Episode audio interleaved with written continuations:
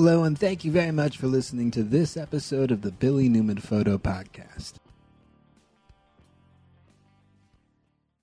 Uh, this was a photo during the winter snowstorms that we had here in the Willamette Valley, and uh, I think we did a walk over to campus after the storm had passed. So that's kind of one of the nice things is often when, uh, at least as it is on the west coast over here, once we have a snow pass or a snowstorm pass over, which is rare, really, it seems.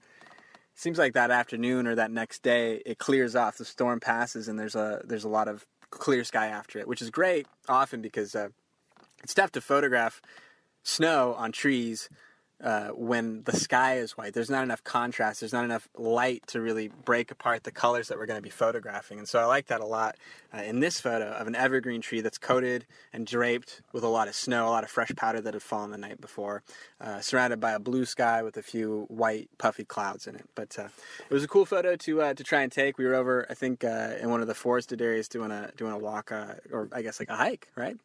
And uh, had the camera with me. Did a bunch of photos from this section. It was a really cool spot. And I guess it's one of those things where it seems like the Willamette Valley only gets snow like this like once every two or three years. So it was cool to you know have the have the winter storm come through and enjoy it while we were there. Thanks for listening.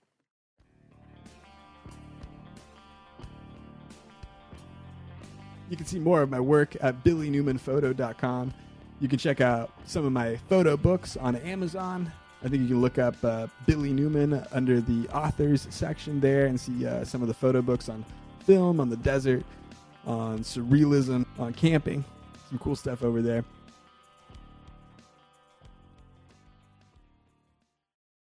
But I was going to talk about that a little bit. I thought it would be kind of cool to, to talk about at least some of the stuff that I know about uh, uh, some of the stuff sort of around hunting stuff. I don't, I guess I don't really get into a ton of hunting stuff, but uh, but I was trying to uh, think a little bit about uh, some notes that I had about finding and scouting out dispersed hunting campsites or dispersed campsites that are um, that are away from parks, away from state parks, and uh, and sort of those uh, those bigger areas that are just kind of wide out, open that you can camp in.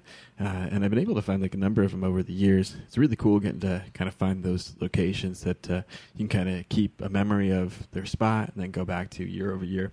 And these are spots that are cool because they don't offer any facilities or any services. So there's no no water there. You got to bring all your water in. There's no bathroom services. There's no pavement. Probably it's like a pretty dispersed, remote location uh, that you can kind of drive up to. But it's also still connected to a road, so it's not as uh, deep into the backcountry as like uh, a real place that you would go. So for like a, lot of hunting stuff, I think what I'd seen in the past and what some of these seem to be set up for is uh, like a hunting party of say four four cars, you know, for a, a couple groups of people coming together, uh, and then meeting meeting up for their hunting party, and then having a location where they can have like a big enough base camp where they can have all their equipment, their four cars, and then they can go out on their couple day expeditions or their morning hunt, come back to the camp, go out on their evening hunt, come back to the camp, sort of stuff for what it seems like a lot of people in uh, in their different locations that they go uh, go out on hunting trips and stuff. But I was out in the John Day River area, driving the John Day River Canyon.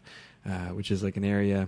Well, I guess you can probably find it. the The John Day River empties out into the Columbia River, and and then I think kind of is one of the larger river systems, larger uh, river drainages that exist out in eastern Oregon. There, uh, there's a few others that are kind of out there, but I think that's one of the bigger ones that cuts through uh, some of the sections of eastern Oregon. Otherwise, there's like the Deschutes that runs down the east side of the Cascades and drains a couple a couple other rivers into it before it empties out into the Columbia River a little closer to like the Mount Hood area but the the John Day River area is cool. It's out there in eastern Oregon, and uh, that's where I was camping a little bit earlier in July. And as I was driving through, I have that that map app, that onX uh, mapping tool.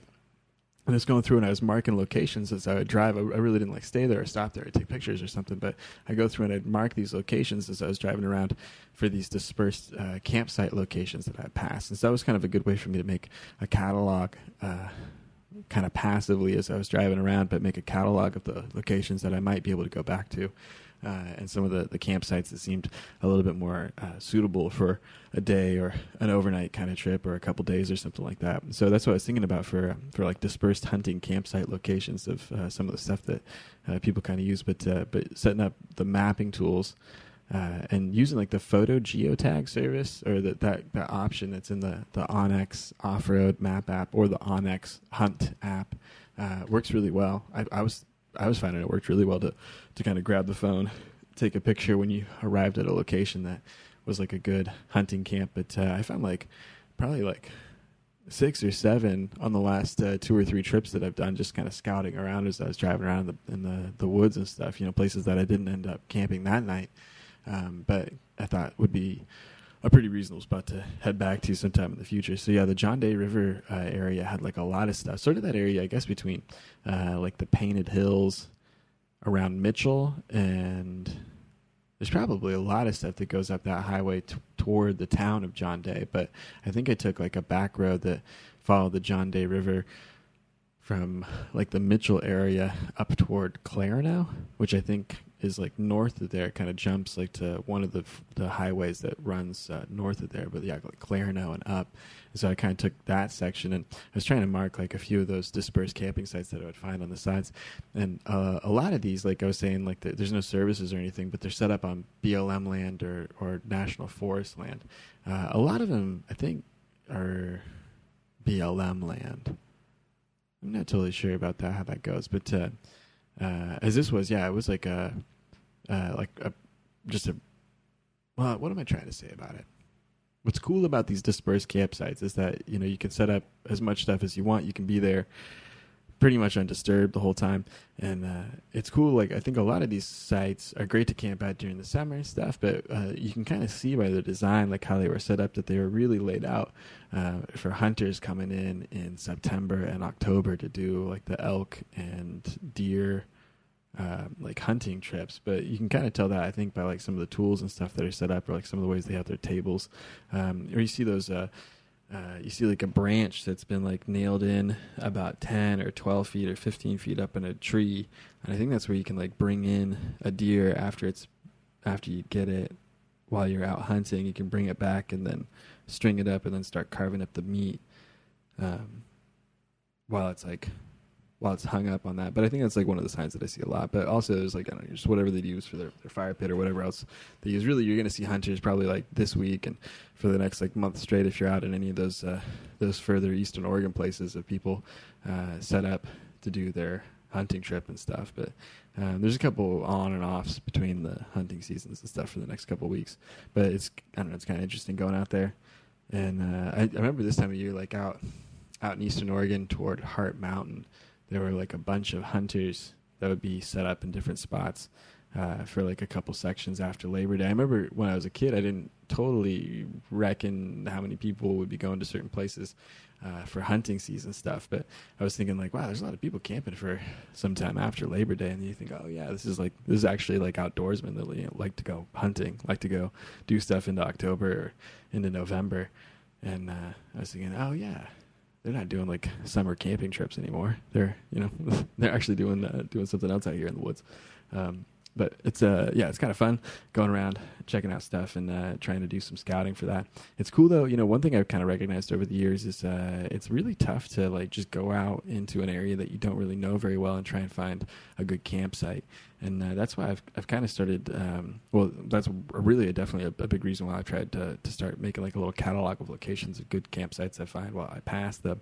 Um, but also, I've been trying to notice that uh, some spots are going to be better than others for different times of the year. So I've been really trying to do a lot of like off-season scouting, where uh, at different times of the year, when maybe even I'm not on a camping trip, I'm able to uh, kind of scout out a couple different areas and mark some locations, or at least like write down or remember that there's a, a location that I want to go back to. But that helps a lot when you're trying to go out to a campsite or to a, a camping area, or when your circumstances change. Like a lot of time, I'm camping by myself, but it's kind of cool to remember locations that are a little bigger or something, or have a little bit, a little bit more of a ease of access if you're going with like a group of people that's a little larger and you want to accommodate a couple different cars or a couple different people.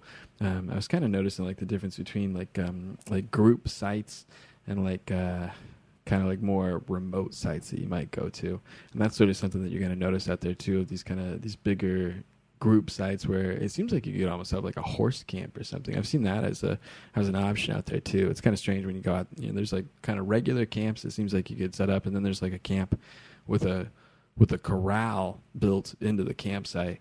And it seems like it's made from timber that was cut and processed. You know they just like cut down a tree right there and then split it and then made a corral out of it to keep their horses for their horse camp that they had for you know some hunting thing that they're up to or some outdoors thing they were up to. But it seems like a lot of these places are like big enough to like bring in an atv or you know they have like a quad or something like that. But it seems like there's kind of like a big uh, circled out area. And then otherwise there's like different locations that are uh, kind of like more for like high clearance trucks or you know like some kind of four uh, four wheel drive location that's a little bit further where you can kind of get back a little ways into the what would kind of be the back country or you know into an un uh, closer to a wilderness area. And then you can take that and then jump back further and uh, do some hunting in an area that you'd uh, maybe scouted out earlier in the year. But for me, like I don't really hunt or do any of that stuff. I'm just out kind of hunting for pictures um, and hunting for good campsites and stuff. So that's kind of what's been fun about that. And Going through the John Day River area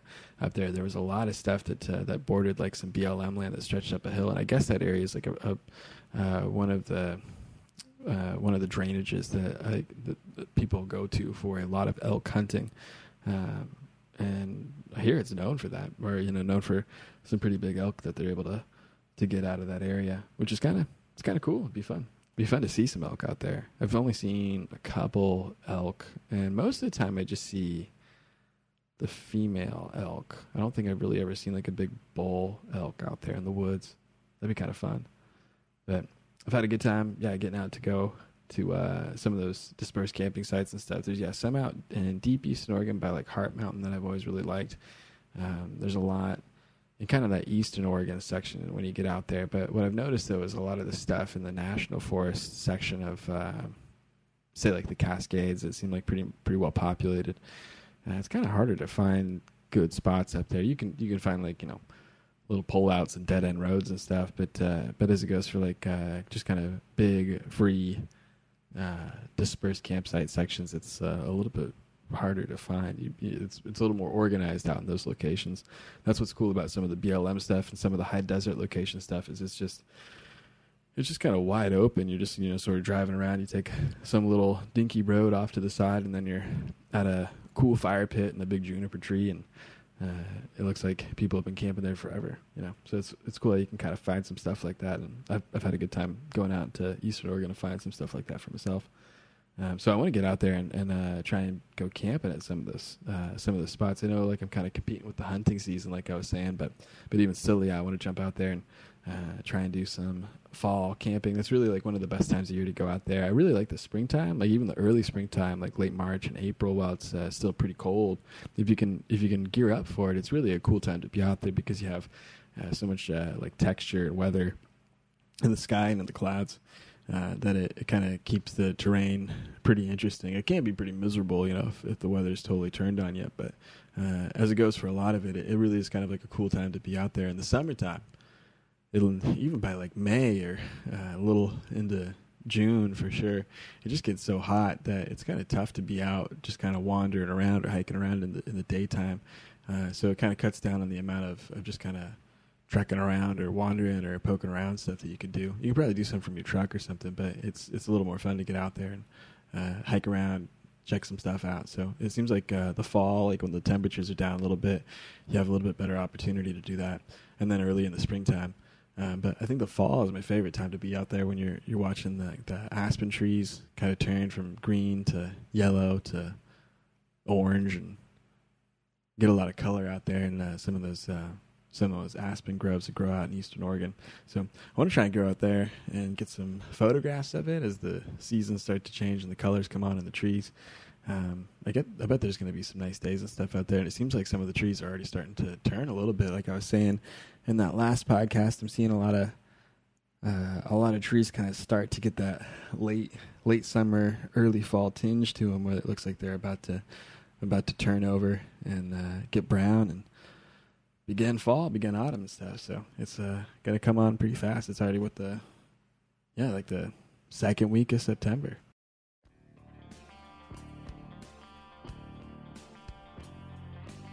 You can check out more information at billynewmanphoto.com. You can go to billynewmanphoto.com forward slash support if you want to help me out and participate in the value for value model that uh, we're running this podcast with. If uh, you receive some value out of some of the stuff that I was talking about, you're welcome to uh, help me out and send some value my way through the portal at billynewmanphoto.com forward slash support. You can also find more information there about uh, Patreon and the way that I use it if you're interested or, or feel more comfortable using Patreon. That's patreon.com forward slash Billy Newman Photo.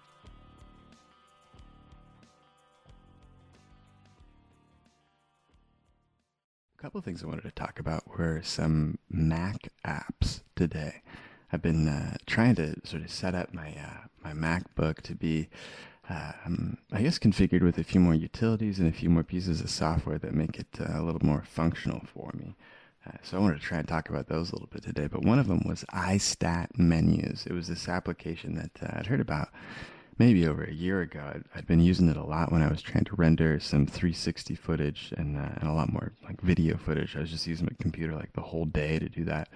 Um, and so this program iStat Menus is really good for uh, adding in a bunch of information, like a bunch of system information to your computer right at the at the top of the uh, what's that bar at the top? You know, with like the Apple menu and your time and your clock and stuff. Right up there, like you get a bunch of uh, a bunch of information about like your disk space, your network uh, speeds, uploads and downloads, your CPU and GPU. It's pretty interesting. I like to get to check it out, and kind of with it, you have a bunch of graphs that sort of indicate uh, when or how much how much you know of the system is going toward that task at that time. So right now I'm doing an upload to Amazon Photos to try and get a, a backup of all my images up there, and I'm looking at the network monitor, and it's so it's showing me like a, a history of my network upload speeds over the last 24 hours, and I see like there's a big dip before like 5 a.m. while it was running overnight, and then now it's back up like to maybe 3x what it was before. So it's kind of interesting. You kind of monitor like how how your speeds are and that sort of thing. When I was render- rendering video out, it was cool because you could see like the, the temperature sensors inside of the computer, and in addition to that, you could see like the hard drive space that was left on each of your drives, including your externals, and you could see how fast the CPU and GPU were working. Um, so I've been using this app a lot for kind of the, the system process uh, monitoring stuff. It's cool. I've been uh, enjoying it. It's kind of fun to to get used to. In addition to that, another one that I'm checking out is probably one that a lot of people have heard of before, but I think it's called Magnet. Yeah, Magnet, I think, and it, it uh, sort of reproduces the functionality that you get, I think, starting back in Windows 7, where if you pull a window to the edge of the screen, it'll sort of snap to the edge of that side of the screen, or it'll, or it'll snap to be a split pane window. It's kind of interesting how it works, but I like I like how it works on Windows, and I have have been sort of frustrated in the past that uh, I don't have that kind of that utility in the Mac OS uh, system. So I, you know, Windows are sort of built to kind of float all over each other.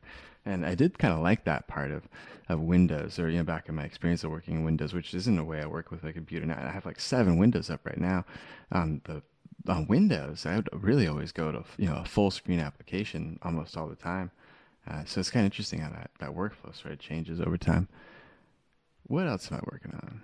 Oh, Amazon Photos. That was another one that um, I guess I'm I'm kind of going through right now. Sort of uh, lean into another side of it, but I've been using Amazon Photos for a while and the Amazon Drive system uh, to to have some backups or or not even really backups for the photos, backups of the photos, I suppose, because it's the DNGs and it is the JPEG images. I think you can put video up there also, but that takes up uh, paid storage space. So uh, for photos, you can put as many photos up on, on, the cloud as you want with your Prime membership. And I think I put like probably almost a, 100 gigs of photos up there. So it's cool. You do have access to all of your images in that in that library of images that you have online. Like I can pull it up on my phone in an app, and I can pull it up, you know, on the web or in a few other places. So it just gives me an accessibility to my images that I hadn't really had before uh, to every image in that way, at least. So that's kind of cool that, you know, I do see that I have access to all of those photographs.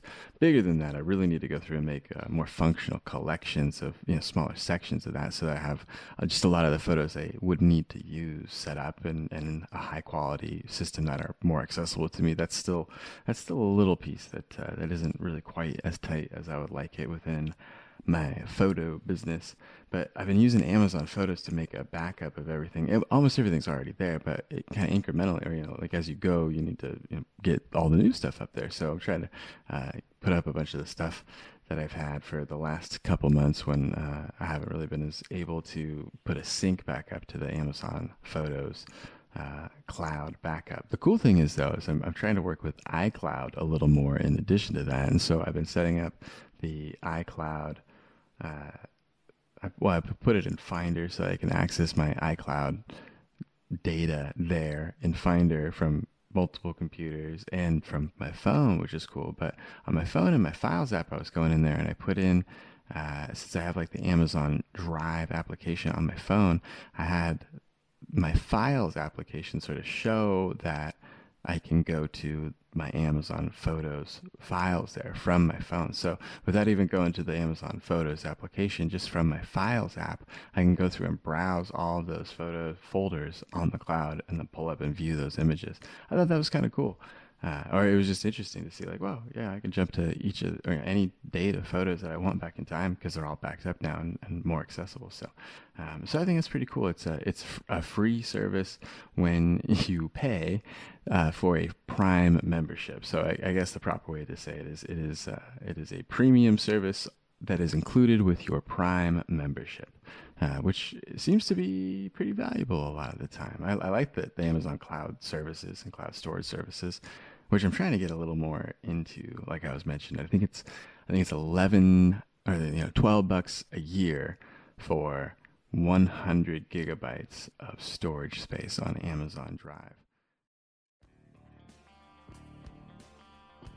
Thanks a lot for checking out this episode of the Billy Newman Photo Podcast.